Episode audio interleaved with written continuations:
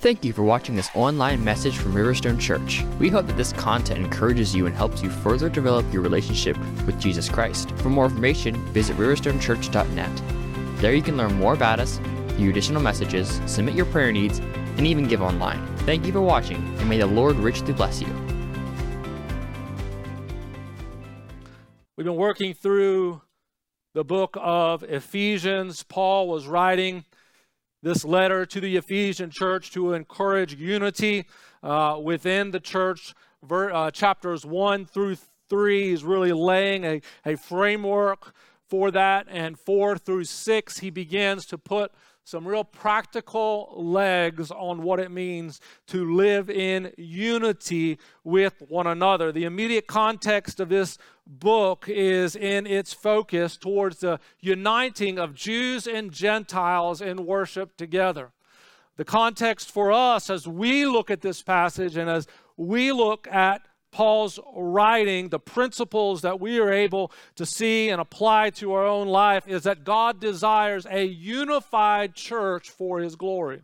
That we have to work at unity. We have to focus on being unified for the glory of God. Now, we hear that term unity bantered back and forth, bantered about uh, within church circles, non church circles uh, the periphery of the church. Liberal churches often talk quite a lot about what it means to be in unity, and unity is accepting everyone just like they are, not expecting any change, not expecting any growth, not expecting any movement, and that is not the idea of true biblical unity. In fact, Paul begins this particular passage saying, I, the prisoner of the Lord, implore you to walk in a manner I implore you to move, not to stay where you are, but implore you to move in a direction toward the grace of the Lord Jesus Christ. Movement. That's what your life should be, and my life should be as a believer in Jesus Christ.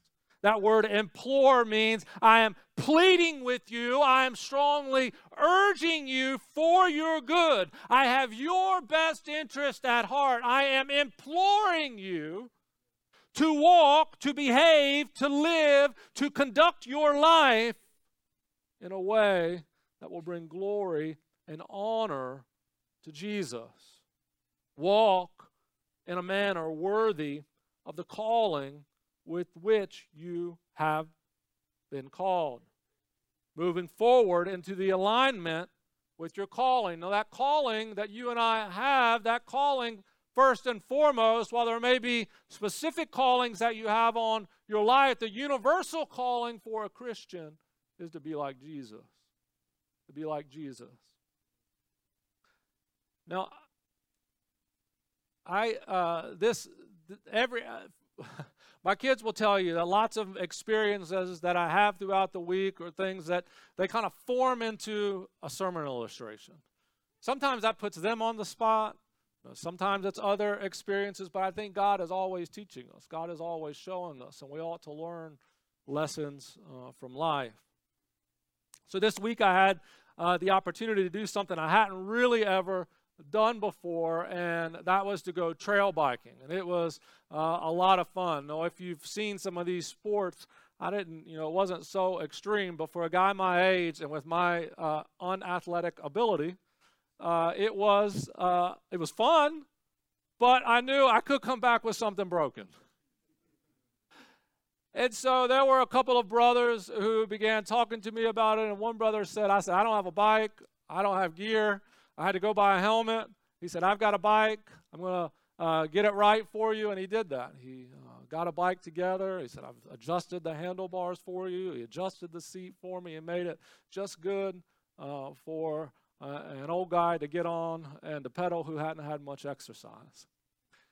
And so before we even got to the trail, there was preparation being made. So there were five of us that went. I was the oldest. Uh, most of them were a whole lot younger than me. And so we started out, and particularly two of the brothers were very concerned about my well being. Staying along the path with me.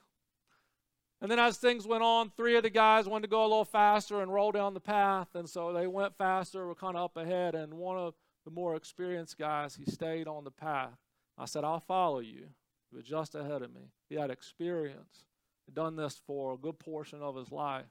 He was on the path ahead of me. He was constantly looking back over his shoulder, making sure I was okay, giving me some tips how to how to be on the pedals, how to hold the handlebars, uh, what to avoid in the path because the path was narrow. It wasn't a wide path. It was a very narrow path. The path had roots and the path had rocks and there was place, places where the path had mud. And there was places where horses had traveled that path and they had left some evidence of their traveling. And when we would get to that space, he'd say, avoid that. Watch out. you know, I thought, and I told him as we were pedaling down those paths, I said, this is a sermon illustration in the making. Because our path that we have before the Lord is a narrow way. And sometimes there's things along the path that can try to trip us up. And sometimes there's things that Satan might throw in your path that don't smell so good that you got to avoid. You got to keep out of. But your goal is to follow who's leading you. For us as believers, that's the Lord Jesus Christ. Following Jesus ahead of the path. My eyes stayed close to the path and the back tire of that brother. I wanted to follow where he was going. I wanted to see when he leaned over and he avoided a rock, or he moved away and he avoided a root, or he went on a specific path through the mud that had already been plowed before, or he moved over and he avoided what the horse had left behind. I wanted to watch where he was going. And this is the pathway of the Christian life. And what God wants to do for you and for me, He wants us to follow that path in such a way that we build unity together.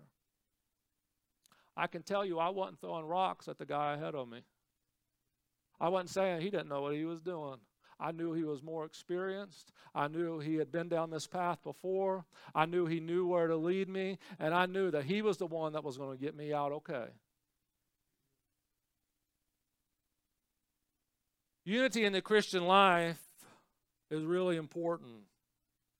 It's important because God exists in unity. So much so that when we talk about the concept of the Trinity, Father, Son, and Holy Spirit, we can't even begin to fully understand what that even looks like because there's such unity be- between Father, Son, and Holy Spirit. There is no division. They are in such unity that, that we, we say we, we serve one God in three persons. And we still can't even wrap our mind around that.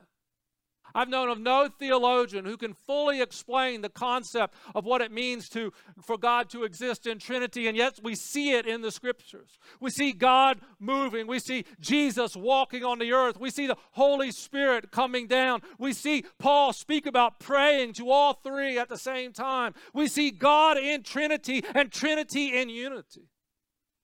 God exists in unity, and there we must also, therefore, we must also exist in unity.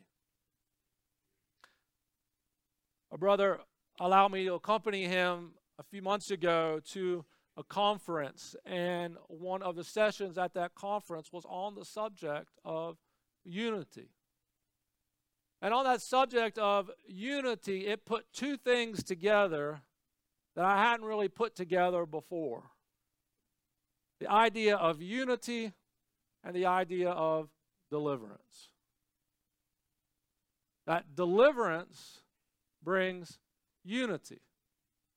I think, why did Jesus come on the earth? The Bible says that Jesus has come to set at liberty the captives. Jesus has come to set at liberty the captives. And yet, Jesus' whole push, his whole thrust was to bring glory to God.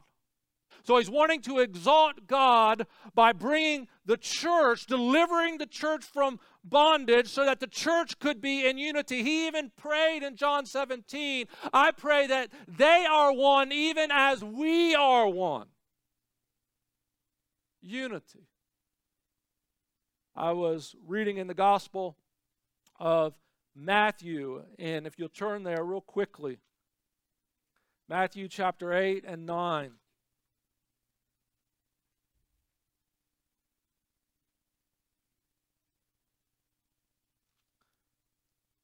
If you begin at chapter 8, what's interesting is how Matthew puts this together and you look at the stories and what is going on. Chapter 8, he cleanses the leper.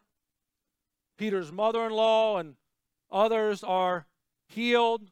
Jesus casts out demons. Chapter 9, a paralytic is healed.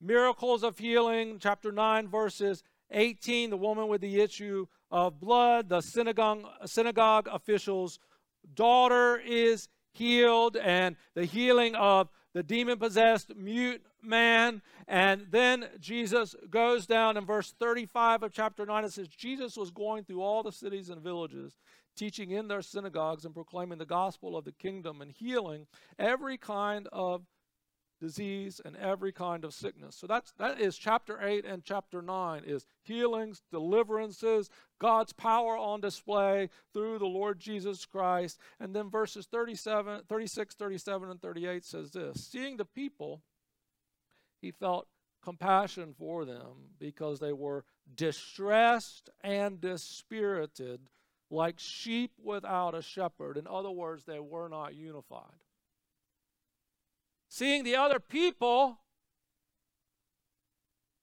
that they were distressed and dispirited.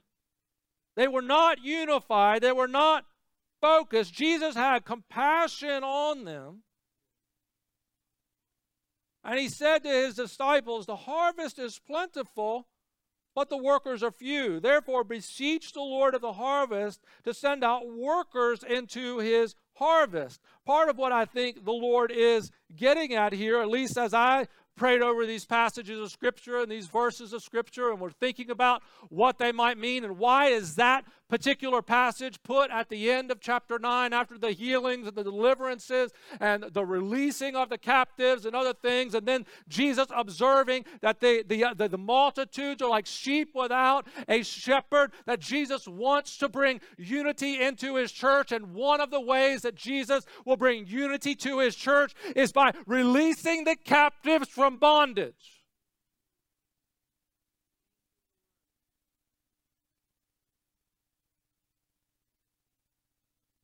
Unity, praying that God would set the captives at liberty. As a pastor, as I kind of think about the gospel, and over years and years of walking with people and hearing stories and being part of a relationship with individuals, one of the things that I've prayed to God over and over is that God, you will help us to set at liberty the captives. Whether it's bondages of the mind, bondages of the heart, whether it is addictions, whether it is healings. God, what we see in Scripture, what we read in the Bible, God, I can't believe. I see no passage in Scripture, no doctrine that we can pull out that says it doesn't happen. But what I also know is that the enemy is at work, and the enemy knows that you are walking along a path. He knows there is a narrow path ahead of you. The enemy knows that you're trying to stay on the path. The enemy knows that you're trying to follow the Lord who has uh, gone on this path ahead of you. And the enemy is going to try to throw things in your way. And what happens when the enemy throws things in your way, if you succumb to it, it brings disunity in the body of Christ. Now, you may say, hey, I'm not fussing at anyone. I've just got my private thing going on here. But I'm not fussing and upset at anyone. What I want you to know is it breaks the unity of the Spirit. See, when I come in on Sunday morning, if my wife and I have been fussing like cats and dogs, it breaks the unity of the Spirit. You may not know anything about it. We come in, we can put on some good faces. And we can act like everything's okay. But if there's disunity here, there's disunity here.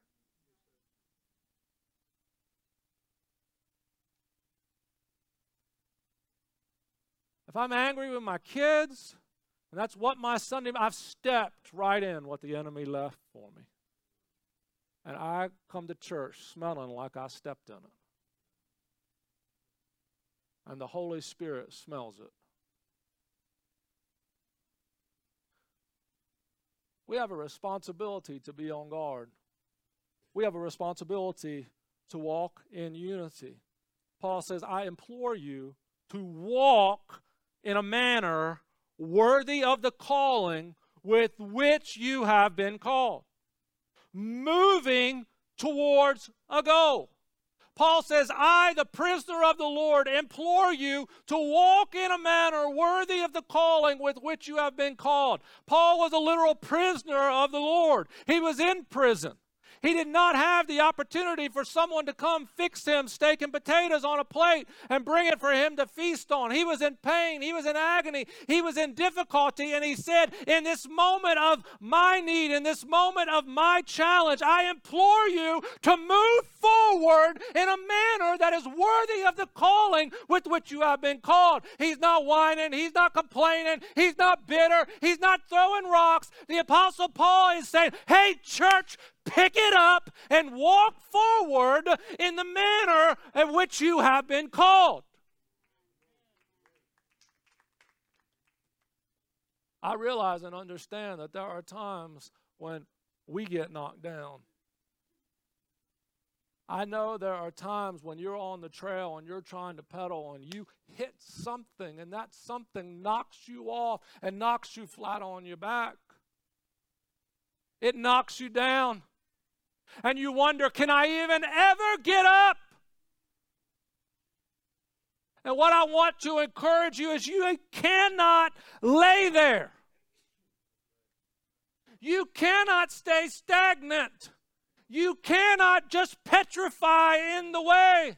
You have got to try to crawl to move forward. And the beauty of what we've been talking about, when we become in unity with one another, when we love one another, and we're willing to walk with one another, we're willing to see one another, we're willing to know where one another is and have a relationship with one another. The beauty of that is that when you fall or I fall, someone is there to say, hey, come on and get up. Come on and follow along. I'm going to help you. You don't have to lay alone. But this is exactly what I have seen so many times. Here I am in the rut. Here I am in the floor. Someone comes along to help me along. Oh, I'll be on. Go on. I'm coming. Go on. This is how y'all get up in the morning. Go on. You isolate yourself. You're going to lay in the rut. And you're just telling people, keep on going. And somebody's there trying to say, I'm going to help you. I want to help you. I want to help you. And you say, roll on. Roll on. That is not the way the body of Christ is to operate. The way the body of Christ is to operate, and the way this body of Christ is going to operate, we're not going to let you say roll on. If we have to drag you into glory, we're going to do it. we're not going to let you petrify. That's the beauty of church discipline. Oh, nobody wants to talk about church discipline anymore. Nobody wants to talk about what it means to, for a church to exercise discipline. But the, the word of the Lord says he disciplines those whom he loves. When my children were younger, we did spankings. We spanked.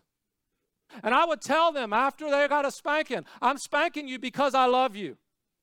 Because I know that if I don't discipline you, if I don't chastise you for what you have done, that you will become unruly and give yourself in to the youthful things that kids do. You've got to be chastised because I've got to keep you in the path. Because when you're not in the path, it brings disunity to our home.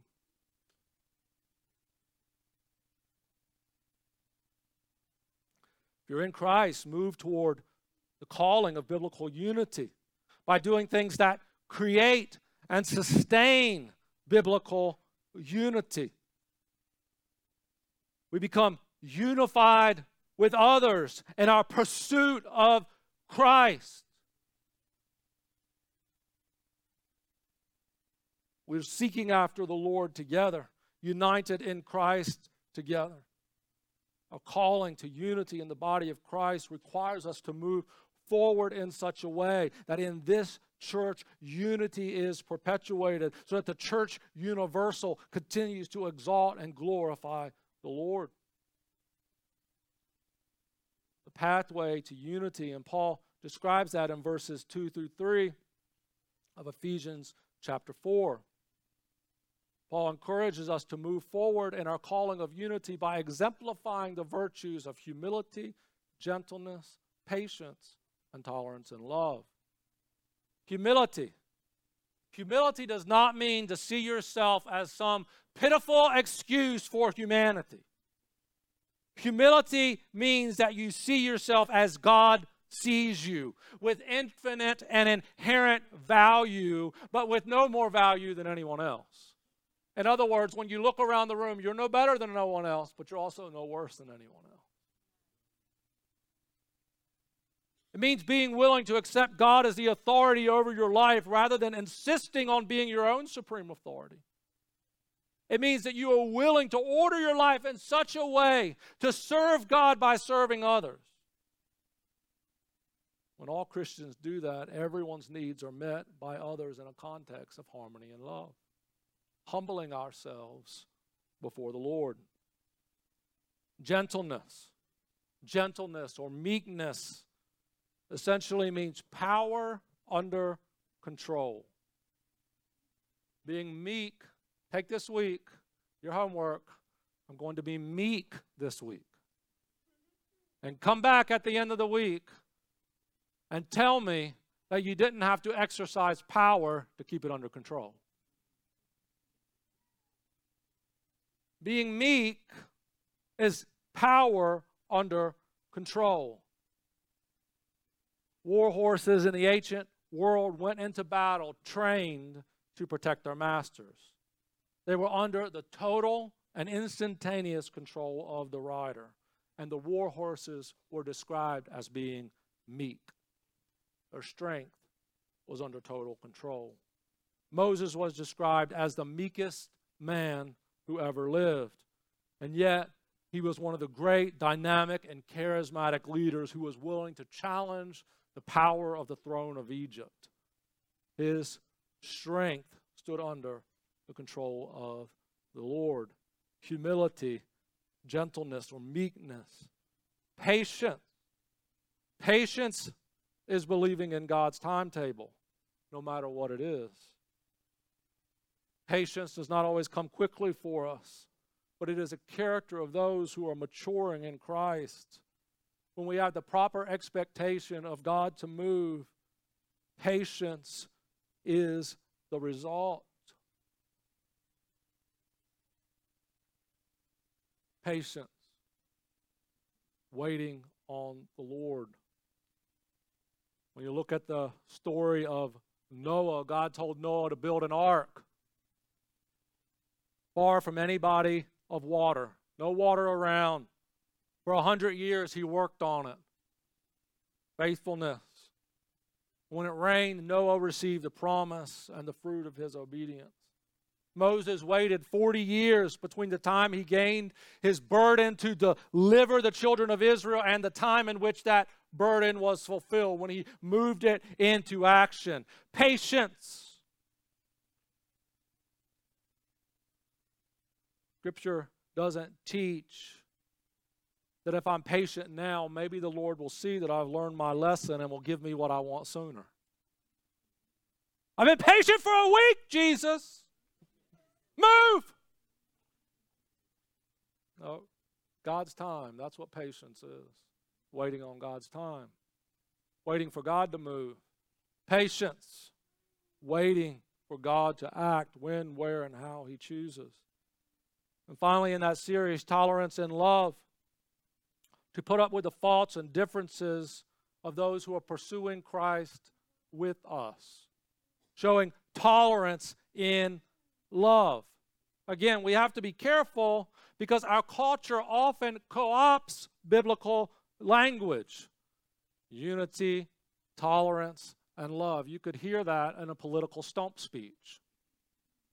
But that's not what the scriptures mean when it speaks about these things. They must be put in their rightful context, showing tolerance for one another in the bonds of brotherhood, being diligent to preserve the unity of the Spirit in the bond of peace. The beauty of this is that Christ has already given this unity to his church, and it is ours to help preserve it.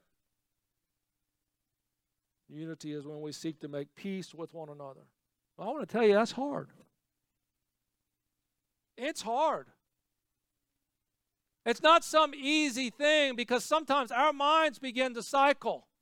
And we know that there has been something that has brought difficulty and challenge. And yes, we need to set boundaries at time. And yes, those are important. But what we have to be careful to do is not allow a seed of bitterness to develop in our heart. Where we wake up in the morning six months after an event, we say, I still can't believe that happened. They still did that to me. God, why aren't you doing something? God, why aren't you putting them in their place?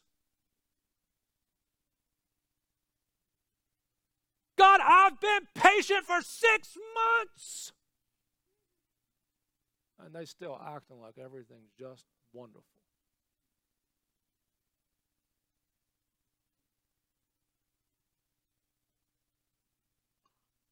faithfulness. Verses 4 through 6, we get the example of unity, which is found in the unity of the Godhead, as I mentioned earlier. What Paul is asking us to work out day to day in our lives as believers is an example of what already exists through the Godhead. We should pursue unity with others in the body of Christ because there is only one body of Christ. Where else are you going to go?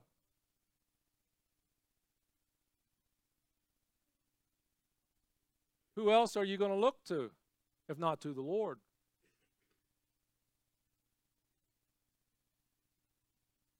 We may be separated by culture and language and geography, but there is simply one beautiful body of Christ that will forever be a testimony to the power of God to reach to the uttermost. In your life and in my life, people may say things that are different from how we would put them. They may do things that are not like us. But God is calling you and I to focus on the main thing. Are so many things that could we could focus on to divide us.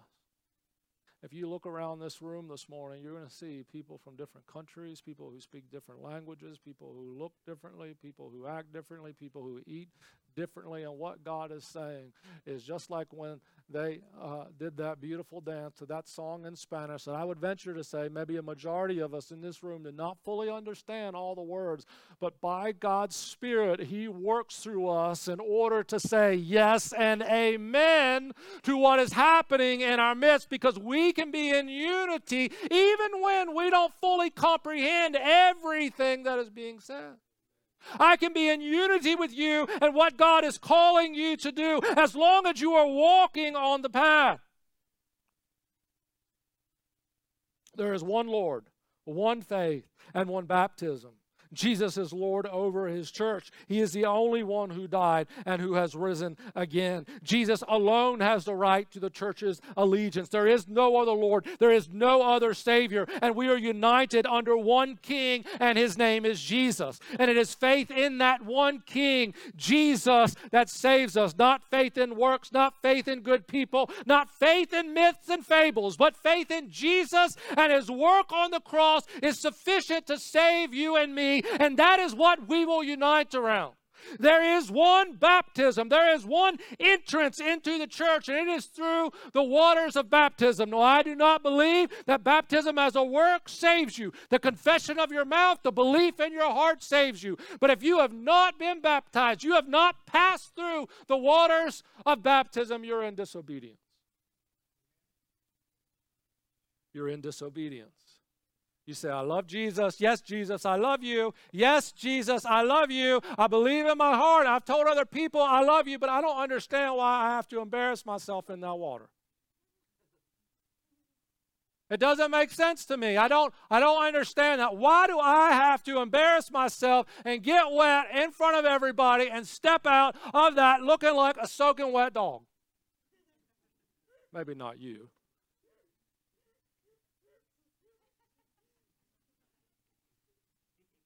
Carly gets it. Thank you, Carly. I can always count at least one person to laugh at my jokes. It's because she loves me.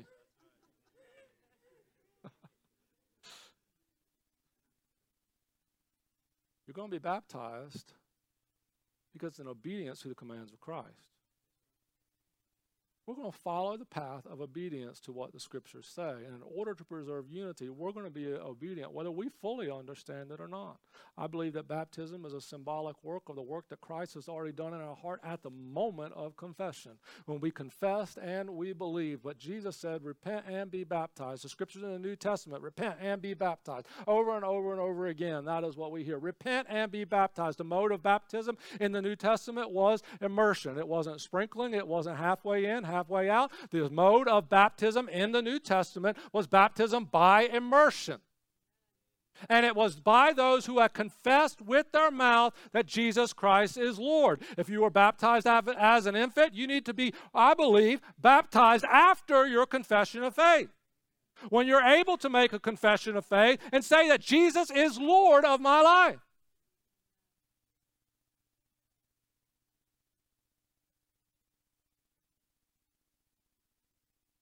That was the mode in the New Testament. We're a New Testament church. We'll follow the scriptures according to the New Testament because I believe even in acting baptism by immersion, what are we locking arms with? The church universal. The church universal that today in churches across the world, across the country, they're baptizing by immersion.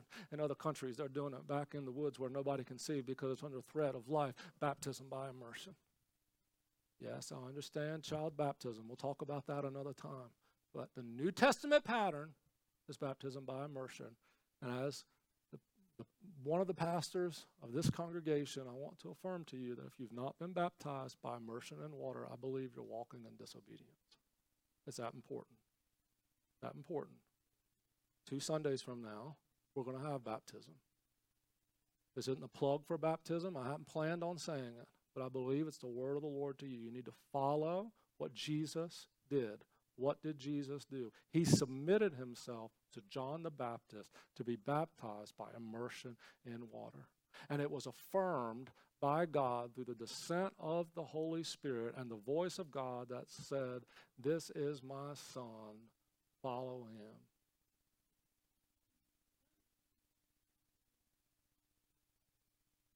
Unity in the church. You know, we all get our feelings hurt. Hey, I've got my feelings hurt in church. Someone prayed, I think it was you, Brother Mike, who prayed this morning. You prayed about unity in the church in terms of people who have come and been hurt by the church at times. I've had my feelings hurt by the church. If we stood, we'd all be standing, wouldn't we? Somebody's been hurt one time or another or another or another because we're all people. We're all people. We're all imperfect people. But imperfect people have to have a plan. And that plan is we have to follow this as our manual. We have to live according to the scriptures. And I'm going to tell you that you have to be willing to make it right, if it, as much as it resides in you. As much as it resides in you, and if you carry the seeds of bitterness, it will destroy you. It will destroy you. I've walked with people who have carried the seeds of bitterness for 50 and 60 years of things that happened long, long ago. But there is a pathway to deliverance. There is a place of deliverance. There is a place where God can touch you and there will be transformation. We're going to close in just a moment.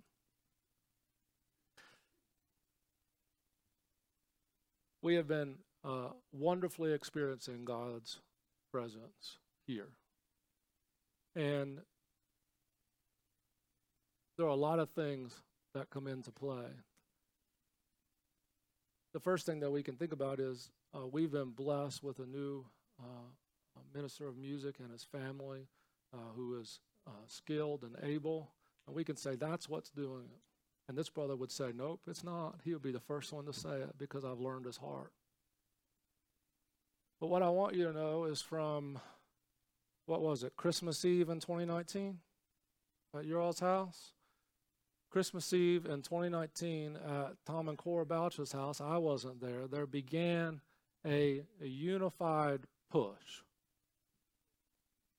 There began a unified push of a few people who said, We're hungry. And so they began pushing because we're hungry. And that push gets compounded over time.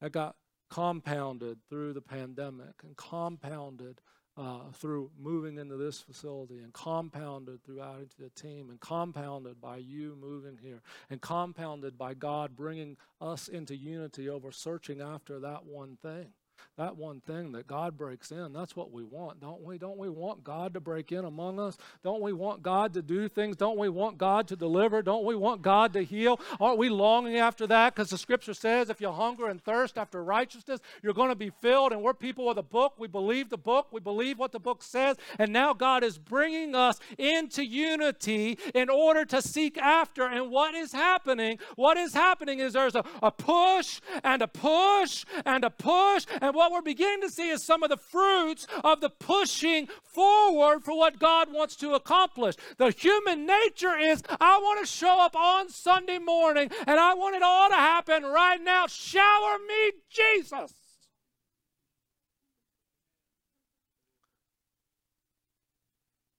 And then we go home, and it's essentially just like it was before. And we thought, God is not going to do it. But what we don't realize, what God is doing, is He's bringing unity in this group, unity in our hearts, and He's moving us forward step by step. And what we have to do is be patient. Be patient for the move of God. You're struggling today. You're down in the gutter. You're falling down in, in the path. You need to start crawling your way and be patient and let some other people start pulling you along. But be patient for what God is doing because God's bringing unity in our church because He wants to pour out a spirit. And I can stand here and I will affirm to you we had a healing and deliverance service a few weeks ago. This past Friday night in prayer, it was a wonderful move of God, one of the most simplistic services I think that we've uh, planned, but just uh, praying and singing together. And God moved in such a mighty way. And it was another push forward, another move forward and there's coming a day where I know that God, because He's doing it, God's going to break in. And we're going to see there's going to be people who are delivered. There'll be people who are healed. There'll be people who are transformed. There are going to be people who were once in sin who are going to come out of sin. There are going to be people who were once in darkness who are going to come out of darkness because God's put it in our heart and we're unified in our pursuit of it. Walk in a manner worthy of the calling. I want to be worthy of the calling. The calling is not for you to stay where you are in your iniquity and sin. That's not the calling. That's not the power of God. The power of God is to raise you up, to deliver you, so that one unified voice raises to God the Father in exaltation to Him. Yes, in this world you will have tribulation and struggle and challenge. But be of good cheer because Jesus Christ has overcome the world. I want to invite you to pray with me this morning as we seek the Lord together. Deliverance and breakthrough for the purpose of unity. Deliverance and breakthrough for the purpose of unity. I implore you to walk in a manner worthy of the calling with which you have been called. If you are struggling this morning, you're wondering, is there hope for me? I want you to understand there is hope for you today. There is deliverance for you. There's peace in your heart, peace in your mind. God is able to do it. God will do it. God will strengthen you. I want you to understand that as sure as I'm standing here this morning, that God will move. God will move. God will move.